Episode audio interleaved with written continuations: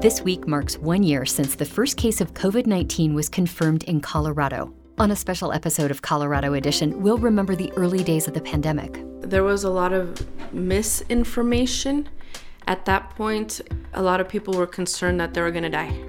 So, this is the end of days, for lack of a better term. Plus, we'll get insight on how vaccines are prioritized for distribution. That's coming up.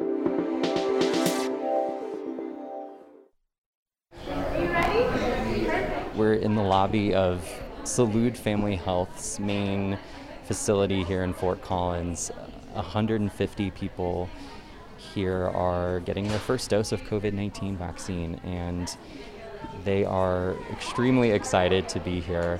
A lot of folks that I've talked to have been really isolated this past year, and finally getting their first dose means they can see their family, their grandchildren, their children, their aunts and uncles, their friends. And there's a lot of happiness, there's a lot of relief after what has been a really difficult year for a lot of people here in northern Colorado. Think back to one year ago. Really, no. Take a moment, close your eyes, really imagine yourself back in early March of 2020. All right, my eyes are closed. It's March 2020. I remember kind of a calm before the storm, but sort of unsettling news coming out of Seattle. Six people have died so far, all of them in Washington state, and there are From coast to coast, stores that were recently filled with baby wipes and toilet paper wiped empty. And if you hadn't already stocked up on bathroom supplies, you were probably out of luck. We all started getting very musical with washing our hands for better or for worse. Yeah, that's right. But uh, a year ago, things were still pretty quiet here in Colorado. At least until March 5th. That is when the first case of coronavirus in Colorado was confirmed in Summit County. Now, we didn't even have the term COVID 19 back then. And it wasn't much longer after that before we saw the virus spreading in the larger community. For me, I don't think I fully grasped the gravity of the situation. Like, I mean, really understood until I got an email from the Mission Ballroom. It was in late March, letting me know that a concert I had tickets for in April was canceled. That's what really made it hit home for me. Henry, what about you? Yeah, no, I remember the moment. I was driving to the grocery store. It was kind of super foggy early in the evening and I had the national newscast on. It was talking about how the virus was going between these major cities across the country, and it was only a matter of time till it got to Colorado. I was thinking, and kind of apocalyptic, but I was like, it's here. It's it's not going to go away. And of course, we are far from the only people who didn't know exactly what was in store until having that moment. We're going to start our story today with a Spanish language radio station that found themselves in a similar spot a year ago. Tigre Radio stretches from Colorado Springs all the way up past the border into Wyoming. Lindsay Salazar is president of the Greeley Broadcasting Corporation, which is the group that owns Tigre, and she told us about how the station reacted when that moment of realization arrived for them. There was a lot of misinformation at that point. The very beginning of the pandemic was particularly frightening for Northern Colorado's Spanish speaking community. A lot of people were concerned that they were going to die. So, this is the end of days, for lack of a better term. Tigre Radio is a music station, upbeat, lighthearted, fun. But last spring, as the pandemic was shutting down schools and businesses, a lot of their listeners weren't sure where else to turn for information. A lot of people were wondering where do I go for help? Where do I go for food? Almost overnight, kids had to be ready for remote learning, and parents had questions. Because I don't know anything about electronics, and now my kids are supposed to be doing stuff, and people don't even know how to use it. Salazar says Tigre's core audience is largely undocumented workers from Mexico, Guatemala, and other countries from Central and South America. And they started calling the station with their questions. You know, you're in the middle of a a crazy something that's never happened before. And I feel like a lot of people were looking at us for resources that we couldn't provide. And I felt a little bit um, dumbfounded as to how and when do I get that information out. The station started to shift its programming to meet this new community need. They had the public health department on, and they also spoke with mental health experts to help people who were struggling emotionally and had nowhere else to turn. Because in in Hispanic um, cultures, it's taboo. We don't talk about it. He's just a crazy guy. He's just a crazy lady, and we don't talk about it. And it's not something we can do anymore. Salazar says she never expected her station would become a community resource, but she's not surprised that people gravitated to Tigre when they were scared. It's because we are known. It's it's comfort food. I there's a lot of aspects about um, Hispanic culture that have to do with if they like you. So if they trust you. A full year later, Tigre Radio has mostly bounced back to that original high energy, upbeat music format on the air. Their website, though, is still a community hub that provides information on childcare, food and financial assistance, public health, and local schools. And Salazar is thinking differently about her station's purpose. She's planning a weekly on air segment to address ongoing listener concerns. It's going to be one hour dedicated to whatever it happens to be. So I'm thinking it's going to include education for you know, colleges right now. It's crazy. Kids aren't going back to college. A lot of people are thinking they're not going to go to back to college. And then we're going back to the frustration of a lot of older kids that are acting out and how the parents can deal with that. She says she wants to continue using her platform to combat misinformation that hurts the community. I think the people that are are helping other people during this time are better suited to deal with what is coming up and who knows what will be coming but i think if we help each other out i think that's that speaks miles for all of us it's certainly true that we don't know what will be coming. Now, we never do, of course, but when I think back to last March, that was a time when really there was this whole new dimension to that not knowing the future. There's so much I wish I could have understood last spring about what the year ahead was going to hold. Agreed. And I have long thought about what it would be like to dial my past self and leave a message for future me here in 2021. What would you say? Please leave your message after the tone. Hey 2020 Jamie, this is 2021 Jamie calling to give you some advice for the next year. You are at the beginning of a pandemic, and what you need to know is that this is going to last longer than you think. Now, there will be a lot of tragedy, but you will escape most of the physical impacts of the pandemic. It is your mental health that you will need to guard and nurture. So be kind to all. It is a divisive time with a lot of unknown and changing messages. Just keep your family and friends close. Try and understand all perspectives. Oh, and right now, go buy toilet paper, puzzles, sidewalk chalk, and a few shares of Zoom. The pandemic certainly created almost unimaginable challenges for people working in healthcare. Last March, KUNC's Lee Patterson spoke with Dr. Jane Janab, a traveling emergency room physician. At the time, Dr. Janab hadn't seen any COVID 19 cases yet in her emergency room, but she was anticipating a grim scenario ahead overwhelmed hospitals and exhausted medical professionals. We, as as folks on the front lines of this are being exposed time and time and time and time again. It's like sending soldiers into war without giving them ammunition or helmets. Just last week, Lee reached out to Dr. Janab again, and she told Lee that she had decided to leave emergency medicine after a most difficult year. You've recently left emergency medicine, or you're in the process of leaving emergency medicine. Tell me about that decision. Yeah, you caught me in the week before uh, before the last day, so it's been a very difficult decision for me. Emergency medicine is my passion. It's the only thing I've done since graduating residency, now almost 12 years ago. It's the only area of medicine um, that lights a fire in me and, and keeps me coming back you know, taking care of a an infant and walking out of a, the room of a nine month old and walking into the room of a 90 year old whose hand I hold while, while they pass away. It's a it's a beautiful, broad, um, constantly changing, constantly interesting area of medicine, and I love it. But this past year has brought me to the brink, um, physically, emotionally, uh, spiritually, I have hit a wall. Traveling for work is incredibly exhausting, but in the middle of a pandemic where you are literally risking your life every time you get on an airplane and, and fly down, then you go to a job where you're risking your life every day going in and caring for patients.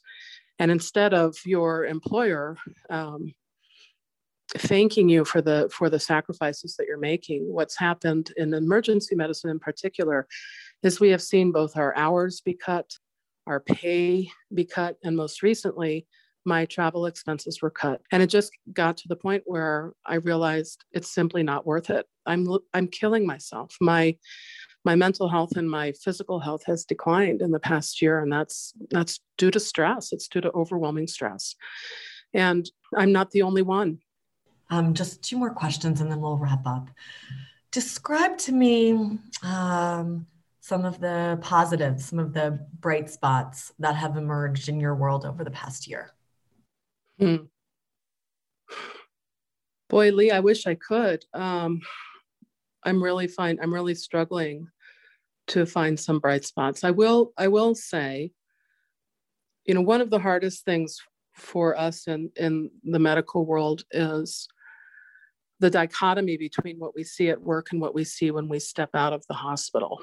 And by that I mean we're caring for patients who are gasping for air, who are who are dying from COVID, and we walk out and we see on the news or in our own communities people not wearing masks or people gathering in, in huge crowds. And we know that that's going to translate into to more sickness and more death that we're going to have to deal with but there are some communities there are some there are a lot of people out there and we have to remind ourselves of this. There are a lot of people out there who do understand who are doing the, the tough thing by staying home or wearing masks or social distancing or not seeing their families no matter how much they want to be with them. And we thank those people. We profoundly thank those people. How hopeful are you or how likely do you think it is that the vaccine will allow life to go back to some approximation of normal by say fall I don't think we're going to see uh, any type of new normal. Um, I'd be surprised if it was seen before next next spring or summer. Um, I hope it's going to be sooner than that. Um, but my concern is that this virus is unlike any virus we've ever dealt with in the past, and it keeps surprising us. We still don't understand it. We still don't know how it does what it does to the human body. I am hopeful. I am grateful. I cried when I got my own vac- vaccination out of sure re- relief, um, having having survived when I really wasn't sure I was going to during this past year. And I'm cautiously optimistic about what things will look like within the next year. You're listening to a special episode of KUNC's Colorado Edition, marking one year of COVID 19 in the state. We'll be right back Please leave your message after the tone. Oh, 2020 Stacy. I do not envy you. Um, this year is going to be really, really tough. Um, and sad. And confusing. And weird. Um, if I tried to tell you all the things that are going to happen this year, you would not believe me. You're just going to have to experience it for yourself but I'll give you just a little bit of a preview. Uh, at some point this year, this is going to be you in your backyard. Emma, what are we going to do? Howl. We're going to howl. Is it because we've been home for a while? Yeah. Yeah? Are we tired of being stuck in the house? Yeah. Yeah. Yeah. You want to go outside and play with your friends, huh? Yeah. Yeah. Okay, let's howl.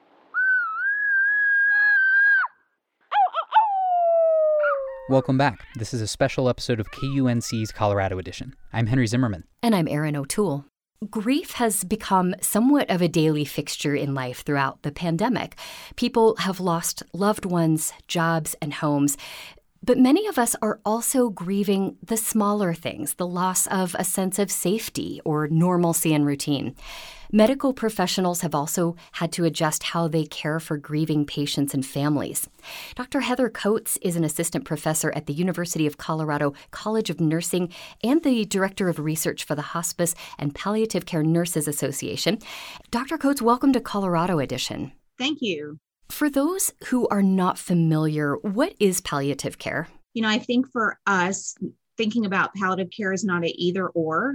And if you could imagine with me a circle that has the words palliative care in it, and inside that circle is a little circle that's called hospice. So palliative care really is that delivery across the continuum specifically in acute care settings where most of you know the very critically ill covid patients have been it's by a specialistly trained palliative care interprofessional team made up of social workers nurses doctors and you know the spiritual care providers. How do covid patients and their families use palliative care? The healthcare teams that are caring for them do what we call consults. When someone is progressing along you know, it's really a crisis because patients and families and their decisions, so their beliefs, their values, their preferences are very important when making these decisions. And so we are called in to help I think the struggle is that before we were able to have these great conversations, bring in family members, friends, loved ones into that space. And because of infection control policies and procedures, you know, we've had to be able to do that behind screens. And it's been hard even for us in the palliative care field to try to think about the adaptations of how we can still meet the person centered directed care and get that information about who the patient is, not just how the patient is. That's the medical things that are going on with their illness. Yeah, uh, you know, because the virus is, of course, so contagious, we've heard so much about families being unable to say goodbye in person to family members. We've heard about medical workers holding iPads for patients to say goodbye virtually in their final moments. How does this impact a family's grieving process? It's something we're all learning together to try to think about, you know, there are rituals. We've had cultures have different rituals around death, and it's really upended that. When we are more safe and all people are vaccinated, we need to continue to think about how we can memorialize, provide space for that grief. What I would say to everyone is, you know, loss is loss. Name what those losses are. Be present with those losses and then figure out what supports you can engage right now, but how can you adapt those? I tell my patients and families what's helped you in past times when life has been hard. I don't give them something to do. They tell me, well, I did this and that helped me at that difficult time. I say, well, then you really need to lean in to help you move forward. And I think President Biden is an expert example of having lived with grief. And he talks about through the grief, we can be stronger on the other side. And there literally is post traumatic stress disorder but we also can have post traumatic growth. I think that's really powerful. I want to come back to something we mentioned earlier, and that is that this year has been full of all different kinds of grief. And sometimes I think people feel guilty because it's just something small. So, what would you say to that? I mean, it sounds like just acknowledging that this is a normal way to feel. Grief is grief, and the list is long, but it all has to be processed. So, naming it, talking about it with others and being sensitive. You know, there is loss of home, loss of job, loss of personhood. Be sensitive to those people who may have what we consider bigger losses, but loss is loss and, and grief comes from all of that loss. And the loss is now part of who we all are. But is it going to stay and have you stagnant and have what we call post traumatic stress disorders? Or are we going to have post traumatic growth moving through this so we can all find the new us? Dr. Heather Coats is an assistant professor at the University of Colorado College of Nursing and the director of research for the Hospice and Palliative Care Nurses Association. Thank you so much for talking with us today. Thank you for having me. A year into the pandemic, we are now in the midst of the vaccine rollout. It's one of the largest mass vaccination efforts in our history. And a lot of us still have questions, not only about where our place in the line is, but how the line was even determined. And long before the vaccine was developed and tested in clinical trials, it was pretty clear that demand would far outweigh the initial supply. That's why, late in summer of 2020, a committee was formed at the request of the Centers for Disease Control and Prevention and the National Institutes of Health to create a framework to help prioritize the most ethical and equitable way to distribute doses once a vaccine was approved. The report, which was released October 2nd, recommended a four phase approach to vaccinating people based on their level of risk. The framework became a sort of blueprint for countries and states to develop their own distribution plans. To get some insight into that process, we spoke with one of those committee members. Dr. Saad Omer is an infectious disease epidemiologist and the director of the Yale Institute for Global Health. The fact that we would need to prioritize wasn't a surprise for those of us who have been working in the field We knew that there was going to be initially uh, limited doses available. And so uh, the country as a whole and each jurisdiction will have to have some way of figuring out who gets it first, second, third, etc. And of course, what was of paramount importance is taking into account different health disparities, but also um, income level and things like that.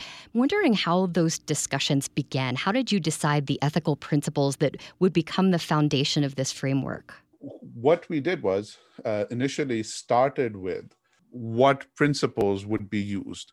So rather than saying who would be um, allocated the vaccine uh, initially and, and, and in what sequence, uh, we said what principles uh, would be used. And, and there was bioethics, uh, ethics expertise within the committee. And then uh, outlined those, explicated those. Then figured out as a group what criteria will be used to say prioritize keeping these principles in mind and then uh, got to what public health strategy it will translate to. So, kind of starting with the ethics as a, a, a, foundation for it, has that been done before for a max vaccination campaign? Yeah, there has been literature on ethics of uh, allocation uh, when there are limited supplies, etc. Having said that, the magnitude is different, the speed is different, uh, and and the implications are are somewhat different because everyone is impacted and, and, and so on and so forth. Everyone is impacted. But one of the lessons we learned over the course of last year is that not everyone is impacted equally.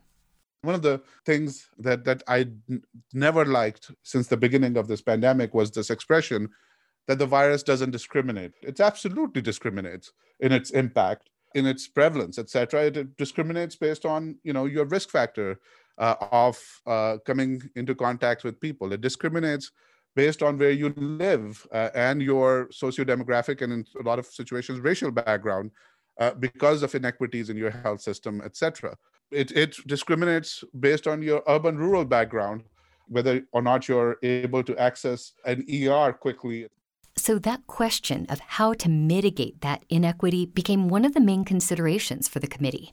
We said that the access to the vaccine should be ensured that it is equal by what we call the social vulnerability index. It's a, a, index that is that was developed by cdc for disasters including pandemics that has 15 variables and within those 15 variables it includes a, lot of what we call social determinants of health that are important for this pandemic includes proportion elderly uh, it includes access to transportation. It includes uh, proportion minorities. It has income uh, as part of it. It's a comprehensive index that doesn't have one or two, but but 15 variables that, as a whole, uh, put uh, an, a location in this zone of social vulnerability. We said in each of these stages, ensure uh, that the vaccine is available to to folks specifically in, in high social vulnerability areas and they are not left behind. Right. And for people who just maybe have questions about the vaccine rollout where they live what would you want people to know about what went into this process? Well it, it was a process that had substantial input uh, from uh, external entities. So there were we shared a draft there were open meetings where people provided feedback in and anyone could provide feedback in, in writing and verbally. One thing people should remember that unfortunately when there is limited supply of vaccine available no matter how you distribute it no matter how fairly you distribute it somebody is not going to get the vaccine in the first go. And, and so that's the unfortunate nature of early phases of vaccine production especially in, in, in, a pandemic situation. Although, as a vaccine scientist, I do think that we could have had policy strategies that increases that size of the pie, that we could have ensured that we had more doses. But nevertheless, you could would have still needed some level of prioritization. Dr. Saad Omer is an infectious disease epidemiologist and the director of the Yale Institute for Global Health. Dr. Omer, thank you so much for your time. my, my pleasure. That's going to do it for today's show. Thank you for joining us for this special look back at a year of coronavirus in Colorado. We got a ton of help for this episode, including from our production team, Tess Novotny and Alana Schreiber, and from people in the KUNC newsroom, including Lee Patterson, Stacy Nick, Adam Reyes, Jackie High, Matt Bloom, and Jamie Wood. Ray Solomon produced today's special episode. Brian Larson is our executive producer. I'm Erin O'Toole. And I'm Henry Zimmerman. Thanks for listening. This is Colorado Edition from KUNC. So, you got the shot just now. How do you feel? I feel fabulous. I am so glad. You didn't feel a thing, and it was just fabulous.